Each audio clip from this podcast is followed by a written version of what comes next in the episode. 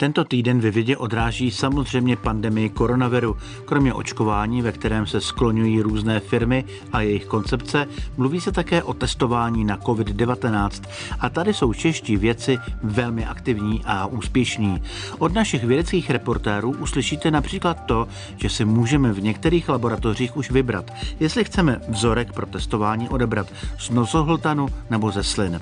Navíc čeští věci hledají způsob, jak se při testování na koronavirus obejít bez nákladného laboratorního vybavení a přitom dosáhnout spolehlivých výsledků. Cestou může být metoda LAMP, i o tom bude reportáž v následující vědecké půlhodince.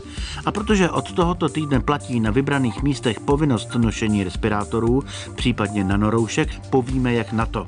A jistě budeme mluvit i na jiné téma než COVID-19. Třeba, že stovky vědců bojují za udržitelnější spalování biomasy, o tom, že lasery umí nejen řezat a vrtat, ale třeba také spevňovat povrch turbíny, nebo že po letech sucha máme v krajině z 99% dostatek vláhy. Jak dlouho to vydrží? Poslechu magazínu, který schrnuje týden ve vědě, zve David Šťáhlavský. Magazín Leonardo.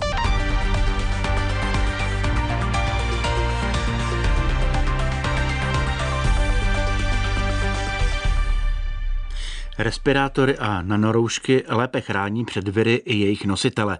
To je jejich hlavní výhoda oproti standardním rouškám a ústenkám, které chrání hlavně ostatní lidi. Musí se ale umět nosit. Správně nasazený respirátor nebo nanorouška je totiž podle odborníků tím hlavním, co rozhoduje. Více o tématu s kolegou Ondřejem Ševčíkem. Jak konkrétně způsob nošení ovlivňuje to, jestli někdo přijde nebo nepřijde do styku s virem COVID-19? Právě tohle je naprosto klíčové.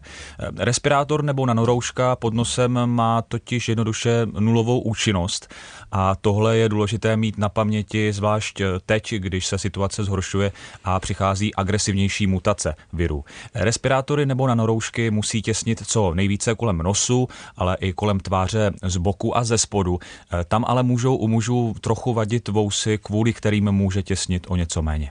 Ty jsi zmínil respirátory a nanoroušky, což jsou ty nové eh, doporučené, respektive už nařízené tento týden způsoby ochrany proti viru.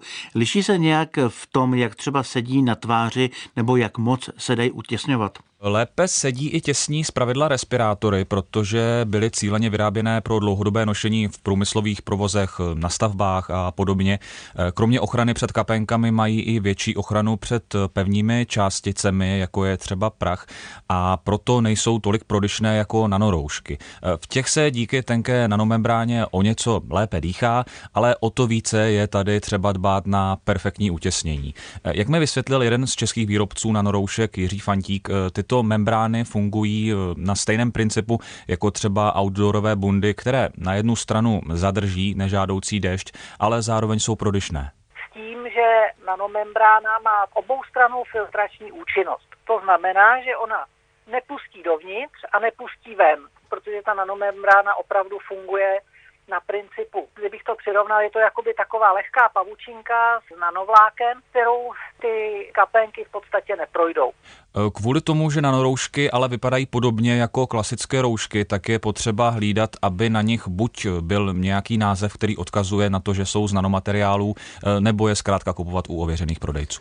Jak se liší účinnost respirátorů a nanoroušek a jak se stojí při nových mutacích koronaviru? Při jakékoliv mutaci jde o přenos e, kapenkami a ty mají stále stejnou velikost, takže respirátory nebo nanoroušky pomáhají velmi dobře nezávisle na jakékoliv mutaci. Eh, k té účinnosti respirátor versus nanorouška, eh, ta by měla být stejná a to na úrovni minimálně 94 až 95% filtrace.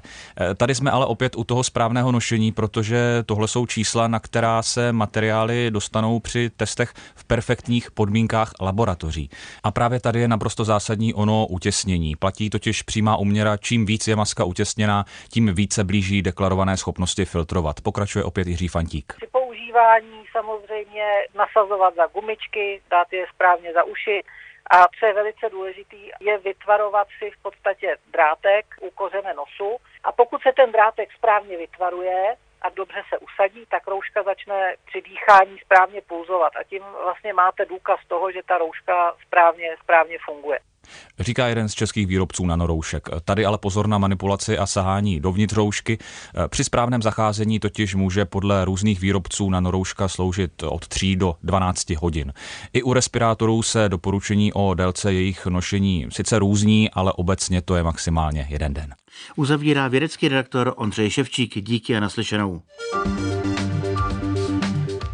odkašlat a vyplivnout. I tak jednoduchý může být odběr pro testování na koronavirus. A tak vám tuto novou metodu teď a tady představíme s Evou Kézrovou. Mladá firma Diana Biotechnologies už v loni svou automatizovanou PCR analýzou pomohla výrazně navýšit naše testovací kapacity. Teď už některé laboratoře zkoušejí i jejich unikátní metodu odběru ze slin. A mladí vynálezci sami si na svých zaměstnancích ověřili, že jejich test je vhodný i do škol nebo do podniků. Několik měsíců se testujeme dokonce třikrát týdně, což myslím, že kdybychom dělali testy z nosohltanu, tak už nám většina zaměstnanců dala výpověď. Ale u těchto nových testů je to možné a díky té jejich citlivosti opravdu tenhle režim testování vám prakticky zaručí, že se vám tady žádná infekce nerozvine. Přibližuje z vlastní zkušenosti provozní ředitel společnosti Diana Biotechnologies Martin Dinsbier. Máme samozřejmě případy zaměstnanců, kteří byli infikováni, ale v podstatě vždycky se ta infekce odhalila v tom raném stádiu, ještě několik dnů před příznaky, takže oni byli z toho kolektivu izolováni a nikdy jsme tady neměli přenos vlastně v rámci firmy. A tohle je model, který si teďka jako myslíme, že je využitelný jak ve firmních kolektivech, tak případně ve školách, v lékařském personálu a tak podobně. Tato unikátní metoda ze slin tak může být alternativou současných testů založených na výtěru z nosohltanu, ale zároveň může fungovat i jako preventivní screeningový test. A to už ředitel a především vědecký mozek společnosti Václav Navrátil bere do rukou jednoduchou odběrovou sadu, která na první pohled vypadá jako malý trichtýř. Tady vidíte tu odběrovou sadu, já ji rozbalím. A ta odběrová sada se skládá ze skumavky, z trichtýřku, ten našroubujete na to skumavku, dá se do toho plivnout, stačí malý objem a poté trichtýřek zahodíte, skumavku zašroubujete. Ona má už na sobě z výroby barkód na naskenování a do té laboratoře potom putuje v takovýchhle stojáncích. Možná říct, že ta skumavka má tak kolik, možná 5 cm na výšku? na výšku a půl centimetru na šířku. To se dá dát do takových malých kompaktních stojánků, kam se jich vejde 96 a v té laboratoři už jsou stroje, které naskenují všechny vzorky najednou, odšroubují všechny zkumavky najednou a ta analýza potom už je v podstatě jednoduchá. Tam už se připraví reagencie do destičky, přidá se tam ten vzorek a pak už se to analyzuje. I v tomto případě se analýza provádí pomocí metody PCR, která je považovaná za zlatý standard, ovšem mladí výzkumníci ji už dříve vylepšili. V jejich technologii DB Direct odpadá izolace RNA a samotná analýza pak probíhá pouze v jediném kroku, což je rychlejší i levnější. My jsme kompletně předělali tu chemii, která je používaná pro ten PCR, aby všechny ty kroky zvládla najednou, takže už není nutné čistit ten vzorek a už nevadí ty sliny, nevadí ty sople, to, co je v tom vzorku. A díky tomu se to dá udělat rovnou a přeskočit ten jeden krok. To je naše unikátní technologie, my jsme to dokonce máme na to v Americe podaných několik patentů. Srovnávací studie ukázaly, že odběry ze slin jsou citlivější než odběry z nosohltanu, tedy že odhalí více pozitivních lidí. U tyčinek podle Martina Dinsbíra velmi záleží na tom, jak dobře se samotný stěr z nosu udělá. Ty stěry nejsou jednoduché a ta kvalita toho odběru se velmi liší. Když máte opravdu velmi dobře vyškolený personál, tak ty výsledky z těch stěrů a z těch slin jsou třeba srovnatelné, ale když pak vidíme v reálném světě, tak opravdu ten odběr těch slin je robustní, když to u těch stěrů opravdu hodně závisí, jak se to v ten daný den odebere a můžete tam mít opravdu falešné negativity, prostě protože ten stěr není správně odebrán. Rozdíl mezi kloktacími testy, které jsou také na trhu, a testy ze slin je v tom, že vzorek se ničím neředí a ani nijak neupravuje. Podle Navrátila je tady jediná podmínka, či spíše doporučení. To, co my požadujeme, je 10 minut předtím nejíst, nepít, nekouřit, což není problém. A doporučujeme si odkašlat předtím, čím se zvýší ta šance. Nicméně i bez toho ten test funguje. Samotná PCR analýza trvá stejně dlouho, tedy zhruba hodinu a půl, a výsledky bývají do 24 hodin. Už teď některé laboratoře dávají lidem vybrat, jestli chtějí odběr z nosohltanu anebo ze slin a podle očekávání si vybírají tu příjemnější variantu. Eva Kézrová, Český Rozhlas Plus. Čeští věci hledají cestu, jak spolehlivě testovat lidi na přítomnost koronaviru i bez nákladného laboratorního vybavení. Touto metodou je izotermální aplikace známá pod zkratkou LAMP. Ta by umožnila detekovat virus v jediné zkumavce. Do vývoje takového testu se pustilo hned několik výzkumných institucí. Štěpán Sedláček zjišťoval podrobnosti. V každé té zkumavce jsou jiné vzorky odběru z nosohltanu. Nijak nečištěné, je to ten nativní inaktivovaný vzorek. Vysvětluje profesorka Zdena Palková z Výzkumného centra Biocev Akademie věd a Univerzity Karlovy a ukazuje mi řady malých zkumavek osvícených LED lampou.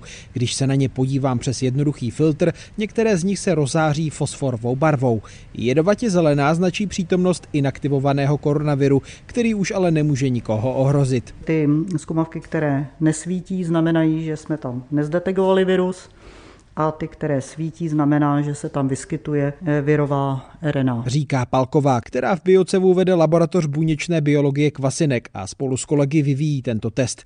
Jak to funguje v praxi popíše další člen týmu. Michal Čáp z katedry genetiky a mikrobiologie Přírodovědecké fakulty Univerzity Karlovy. V podstatě jde o to, že máte reakční směs a do ní přidáte ten váš eh, testovaný vzorek a potom už v podstatě následují jenom dva kroky inkubace při konstantní teplotě okolo 65 stupňů. Zhruba se bavíme tedy o hodině, hodině a půl průběhu celé té reakce, kdy můžete tedy vizualizovat eh, ten vzorek eh, právě na, na přítomnost té fluorescence. Hlavní výhodou je teda, že ten materiál není potřeba ho žádným způsobem izolovat, což je vlastně ta nejnákladnější, časově nejnáročnější část té práce při těch klasických PCR testech. Stačí v podstatě naprosto základní laboratorní vybavení v hodnotě několika tisíc korun. Metodu už úspěšně validovali u vzorků z výtěru nosohltanu a ukázalo se, že test dosahuje kvalit PCR. Do vývoje koronavirových testů postavených na metodě LAMP se loni pustili i na České zemědělské univerzitě. Když je zkoušeli na izolované RNA, tak fungovaly skvěle, ale na takzvaných špinavých vzorcích už ne. Pokračuje virolog Jiří Černý z Fakulty tropického zemědělství ČZU. Jsme tam dávali buď to jenom čistý virus, teda i s virovými proteiny a virovou nukleovou kyselinou, anebo potom i nějak dál kontaminované a ukázalo se nám, že vlastně čím větší množství proteinů v tom vzorku je, tak tím ta naše citlivost je nižší. V současné době se snažíme překonat tady tenhle ten problém tak, aby jsme eh, byli schopni ty testy dělat i z těch eh, hrubých eh, vzorků. Máme několik nápadů, které ještě potřebujeme laboratorně vyzkoušet. Testy založené na metodě LAMP zkoušel optimalizovat pro koronavirus také imunolog Karel Drbal z Přírodovědecké fakulty Univerzity Karlovy. Zkoušeli si jich pomocí vytvořit mobilní laboratoř pro domovy seniorů, ale nakonec od záměru upustili. Ty LAMP testy nejsou úplně tak jednoduché a museli jsme testovat mnoho kombinací, abychom vlastně nepanikařili tím, že budeme indikovat tedy pozitivitu u jedinců, kteří budou ve skutečnosti negativní. A to si myslím, že je hlavní nedostatek těch testů. Tyto a další zmíněné problémy výzkumných týmů s LAMP testy se ale expertům z Biocevu podle všeho podařilo vyřešit. Používáme jinou detekci, než se obvykle používá. Druhá věc byla, že jsme odlaďovali velmi pečlivě a je to velmi důležitý kombinace enzymů, které v té reakci jsou. A to taky jsme si hráli s různými variantami různých polymeráz a kombinací jejich až jsme dostali sadu, která vypadá velice dobře. Říká Zdena Palková s tím, že teď zkoušejí, jak jejich upravený test zvládne rozpoznat pomocí metody LAMP virus ve slinách, které by pak šlo získávat samoodběrem. Takže my v tuto chvíli urgentně potřebujeme mít velké množství vzorků slin. Určitě k tomu potřebujeme informaci o tom, které z nich byly pozitivní a které byly negativní, třeba PCR testy. Porotýká profesorka Palková z Biocevu s tím, že pokud by na tomto chtěla nějaká instituce či odběrové místo spolupracovat a poskytnout vzorky slin, budou rádi. Snahou je vyvinout test, který by se obešel bez drahého laboratorního vybavení, které je potřeba u PCR diagnostiky a zároveň by byl spolehlivější než antigenní rychlotesty. Štěpán Sedláček, Český rozhlas Plus. Posloucháte magazín Leonardo. Věda a technologie v přímém přenosu. Premiéra vždy v neděli po půl jedné na Plusu. Po mnoha letech má krajina na většině území České republiky dostatek vláhy. A to především díky letošní zimě, která byla relativně bohatá na sněhové srážky. Tající sníh dosytil svrchní vrstvu půdy a doplnil dokonce i zásoby podzemních vod. Jak dlouho tento uspokojivý stav vydrží, i na to se zeptám kolegy z vědecké redakce Filipa Rambouska, kterého teď vítám v magazínu Leonardo. Dobrý den. Filipe, jak je aktuální vodní bilance v České republice? Opravdu Je všude dostatek vody? Ano, z aktuálních informací portálu Intersucho skutečně vyplývá, že Česko nedostatkem vody rozhodně netrpí, aspoň v těch posledních dnech. Podle údajů z minulého týdne má víc než 99% území České republiky dostatek vláhy. Na 11% území je dokonce o něco víc vody, než by krajina potřebovala. A to je velice dobrá zpráva po těch pěti nebývale suchých letech. Eh, jak už jsme naznačili v úvodu, tak ten současný stav je výsledkem letošní zimy, která byla bohatá na sněhové srážky. Je to tak? Ano, přesně tak. Sněhu bylo letos určitě víc než v těch posledních několika letech. Sněhová pokrývka navíc vydržela na mnoha místech o poznání déle. Jak ale připomíná bioklimatolog Miroslav Trnka, z dlouhodobého hlediska nebyla ta letošní zima nijak zvlášť výjimečná. Byla to zima, která se sotva blížila průměru, co se týče vlastně teplot a i co se týče srážek. Naštěstí ale vlastně pomohla tom, že jsme smazali ten okamžitý deficit, který jsme měli jak v té povrchové vrstvě, v té kořenové, tak co se týče zásob podzemních vod, zvlášť těch mělkých. To bylo něco, co i vodohospodáře trápilo už několikátý rok a je dobře, že k tomu došlo. Vracím se do studia eh, týdne ve vědě s Filipem Rambouskem. Eh, Filipe, dokáží odborníci předpovědět, jak dlouho tento stav vydrží? Jinými slovy, je toto zlepšení trvalé, nebo nás eh, opět čekají další sucha? Bohužel dlouhodobý trend je totiž zcela zřejmý a to i přes tyto mírné výkyvy počasí. Na to bychom podle profesora Trnky neměli zapomínat. V tomto ohledu není dobré řídit se pocity. Užitečnější je sledovat dlouhodobá data o vývoji teplot a srážek. Třeba ten loňský rok, on vypadá jako relativně chladný, protože jsme měli předtím extrémně teplé roky, vlastně dva nejteplejší roky za sebou. No a tento rok byl pátý nejteplejší za poslední 200 let. Takže nemůžeme říct, že by se situace normalizovala. Rozhodně ne, pořád jsme ve velmi teplém období přišly srážky, zaplať mám za ně, ale viděli jsme, že uh, naše krajina se bez té vody jaksi nedokáže úplně obejít. Vysvětluje Miroslav Trnka, výzkumný pracovník Ústavu globální změny Akademie věd a současně profesor Mendlovy univerzity v Brně. Odborníci například očekávají, že v nižších polohách bude sníh stále vzácnější. V praxi to mimo jiné znamená upravit krajinu tak, aby si s extrémními projevy počasí dokázala co nejlépe poradit. Zkušenosti států, které už sucho zažili, dokládají, že je potřeba reagovat s předstihem. Ve chvíli, kdy se nedostatek vody projeví, se už totiž nedá nic dělat. Uzavírá kolega Filip Rambousek, díky a naslyšenou. Naslyšenou. Laserový paprsek není nic jiného než světlo, ovšem se soustředěnou energií v prostoru a čase. Skrotit světlo do této podoby ale vyžaduje soustředěnou práci odborníků. Martin Srb zjišťoval ve výzkumném laserovém centru, jaké výhody nabízejí lasery pro průmysl a medicínu. Laser jsme schopni používat jako skalpel bez řezání nože, použití právě jenom toho světla. Ty řezy jsou vlastně dokonalé, jemné, navíc je to sterilní. Přesné řezání, při kterém se žádný nástroj nedotýká povrchu. To je hlavní práce, kterou lasery zastávají v medicíně i v průmyslu, vysvětluje Denisa Štěpánková z laserového centra Highlace v Dolních Břežanech. Laserový paprsek ale nemusí sloužit jen jako destruktivní nástroj, který řeže nebo vrtá. Průmyslové lasery mohou naopak spevňovat materiál, na který svítí. Máme tady skupinu, která se zabývá vytvrzováním materiálu rázovou vlnou. Laserový puls dopadne na materiál, vzniká tam nějaká interakce, materiálu vzniká rázová vlna a ta svrchní vrstva materiálu se odpaří. Laserem se povrch materiálu jakoby opeče a vznikne na něm něco na způsob kůrky, tvrdé a odolné. Tím je ten materiál vlastně vytvrzen a tyto materiály pak můžeme používat v zařízeních, v systémech, kde ten materiál je třeba namáhaný, ale tím, že už je takhle vytvrzen, tak už má zase jinačí vlastnosti, je schopen odolat a používá se to například jako součástí turbín. Další výhody laserového paprsku vyniknou ve stísněných prostorách, kam se běžné obráběcí nástroje nevejdou. Laserem je tak možné opracovávat složité tvary z jednoho kusu, pokračuje Denisa Štěpánková. Je to jenom světlo, který tam pustím, nepotřebuju tam nějaký pilník.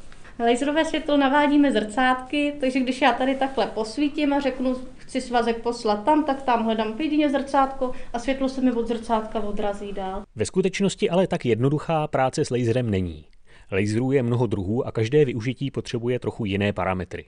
Některé vysílají stálý paprsek, jiné v kratičkých pulzech, aby se materiál nebo operovaná tkáň příliš nenamáhaly. Univerzální průmyslový ani medicínský laser neexistuje. Každý nový typ vzniká sérií mnoha pokusů i nezdarů. Denisa Štěpánková a Jiří Mužík mi v laboratoři Highlace ukazují prostřelené zrcadlo. Sklíčko s viditelnými drobnými tečkami. I ty jsou ale v podmínkách přesných a výkonných paprsků na škodu. Ne, že by to nefungovalo, ale nefunguje to tak, jak to má. Pak už to má vliv třeba na kvalitu svazku, která je hrozně citlivá. Kilovatový svazek v tom rezonátoru to poškodil, je to na pár místech vidět okem. Jo, pár teček tam skutečně je. Ano. A tohle to už vadí. Tohle je tak na hranici toho, že ten laser třeba ztratí polovinu své účinnosti. Tohle zrcadlo je asi 250 eur, nějakých 6 tisíc korun, ale máme určitou spotřebu. No. Na, třeba na 100 hodin provozu jich několik potřebujeme. Toto zrcadlo bylo vyrobené v Německu, které je ohniskem laserové techniky v Evropě. Součásti pro lasery jako krystaly nebo optiku nebo celé lasery ale vyrábějí i české firmy. A také Centrum Highlace už kromě výzkumu dodává i lasery pro průmysl. Už je tady skupina přímo, která se specializuje na to, že vyrobí ten laser a pošle ho do světa. To je poměrně nová věc, že my jsme dokončili víceméně ten vývoj těch prototypů a teď už se to začíná miniaturizovat a dovylepšovat tak, aby jsme to byli schopni poskytnout zákazníkům dál, ale těch firm v Čechách je několik. Jedna věc je laser vyvinout, další je dopracovat ho ke spolehlivosti a nakonec se o něm zájemci musí také dozvědět, dodává Jiří Mužík. Jestli myslíte nějaký jako informační kanál, kde by to mohli zjistit, možná pořady typu, co máte na Českém rozhlasu Plus? Z Dolních Břežan Martin Srb, Český rozhlas Plus. Více než 500 vědců z různých zemí vyzvalo světové lídry, aby v boji proti klimatické změně přestali podporovat spalování dříví. To se totiž čím dál více využívá jako obnovitelný a uhlíkově neutrální zdroj, a to i přesto, že kvůli němu mohou mizet vzácné a hlavně staré lesy.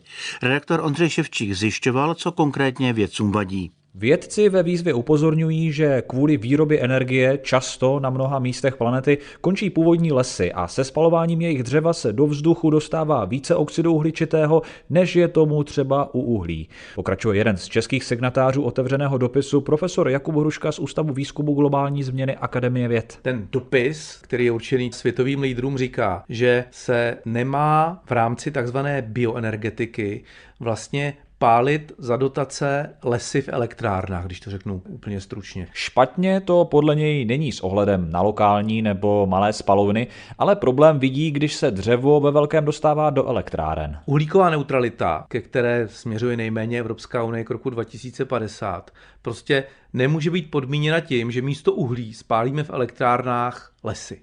Pro ty velké zdroje je dříví jako takové velmi málo efektivní zdroj. Měrné emise na jednotku vyrobené elektřiny jsou ze dříví mnohem vyšší než z uhlí, protože dříví je řídký zdroj energie oproti třeba uhlí.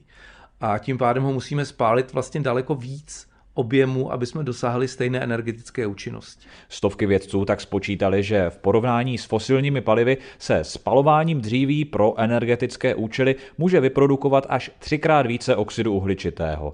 Podle dalšího ze signatářů dopisu světovým lídrům profesora Miroslava Svobody z České zemědělské univerzity může být důvodem takového paradoxu situace, kdy spalovaná štěpka pochází ze starých uhlíkem naplněných lesů. Pokud ta biomasa pochází z primárního tropického lesa, který má ohromnou zásobu uhlíku a my ten les skácíme, raštěpkujeme ho na pelety nebo na štěpku a ve velkém lodním kontajneru ho převezeme přes oceán do Evropy a tam ho spálíme, a tady v Evropě budeme vykazovat, kolik procent naší energie pochází z obnovitelných zdrojů, tak je to samozřejmě špatně, protože primární tropický les v sobě obsahuje ohromné množství uhlíku a zároveň další uhlík bude poutat. Pokud se ale podle vědců takový les pokácí a rozštěpkuje, dostane se ze stromů velké množství CO2 a výsledkem toho, že víc uhlíku vzniká než mizí, je takzvaný uhlíkový dluh. Který se bude splácet relativně dlouho a vlastně my potřebujeme proti klimatické změně bojovat teď, v tuto chvíli, v dalších 50-70 letech. Takže tady z toho pohledu opravdu pálení biomasy, která pochází z primárních tropických lesů nebo i z boreálních lesů, není uhlíkově neutrální, protože vytváří ohromný uhlíkový dluh a samozřejmě jsou tam i další negativní dopady, například na biodiverzitu, na destrukci biotopu celé řady vzácných organismů a živočichů. Podíl biomasy v obnovitelných zdrojích energie v Evropě, ale i u nás s každým rokem roste a podle údajů Ministerstva průmyslu a obchodu je dokonce biomasa na prvním místě ve výrobě energie ze všech obnovitelných zdrojů. Podle Českého združení pro biomasu se ale u nás drtivá většina štěpky vyrábí lokálně a s ohledem na kůrovcovou kalamitu jí má máme i přebytek. Zároveň ale dodávají, že by to tak nemuselo zůstat i do budoucna. Jaká bude podpora spalování a podíl dovozu dřevní biomasy v dalších letech se totiž teprve ukáže. Každopádně České ministerstvo zemědělství slovy jeho mluvčího Vojtěcha Bílého sázet stromy na výrobu energie v tuhle chvíli nechce. Naopak s cílem zlepšování stavu lesních půd je podporováno ponechání dřeva k zetlení na povrchu lesní půdy a to formou štěpkování potěžebních zbytků nebo přímo se štěpkováním mladých lesních porostů poškozených lesními škůdci s ponecháním štěpky v porostu. V tomto smyslu to u nás není tak špatné. Stejně tak se u nás příliš nedotuje pěstování energetických stromových plantáží, což se ale třeba dotuje v těch zemích Jižní Evropy. Doplňuje Jakub Hruška z Akademie věd a právě proto se teď vědci svým dopisem obrací na EU i další země, aby přehodnotili svůj postoj. Šanci budou mít brzy, už tento rok by se totiž měli v unijních zemích ladit kritéria udržitelnosti, která budou opět posuzovat i bioenergetiku. Ondřej Ševčík, Český rozhlas plus.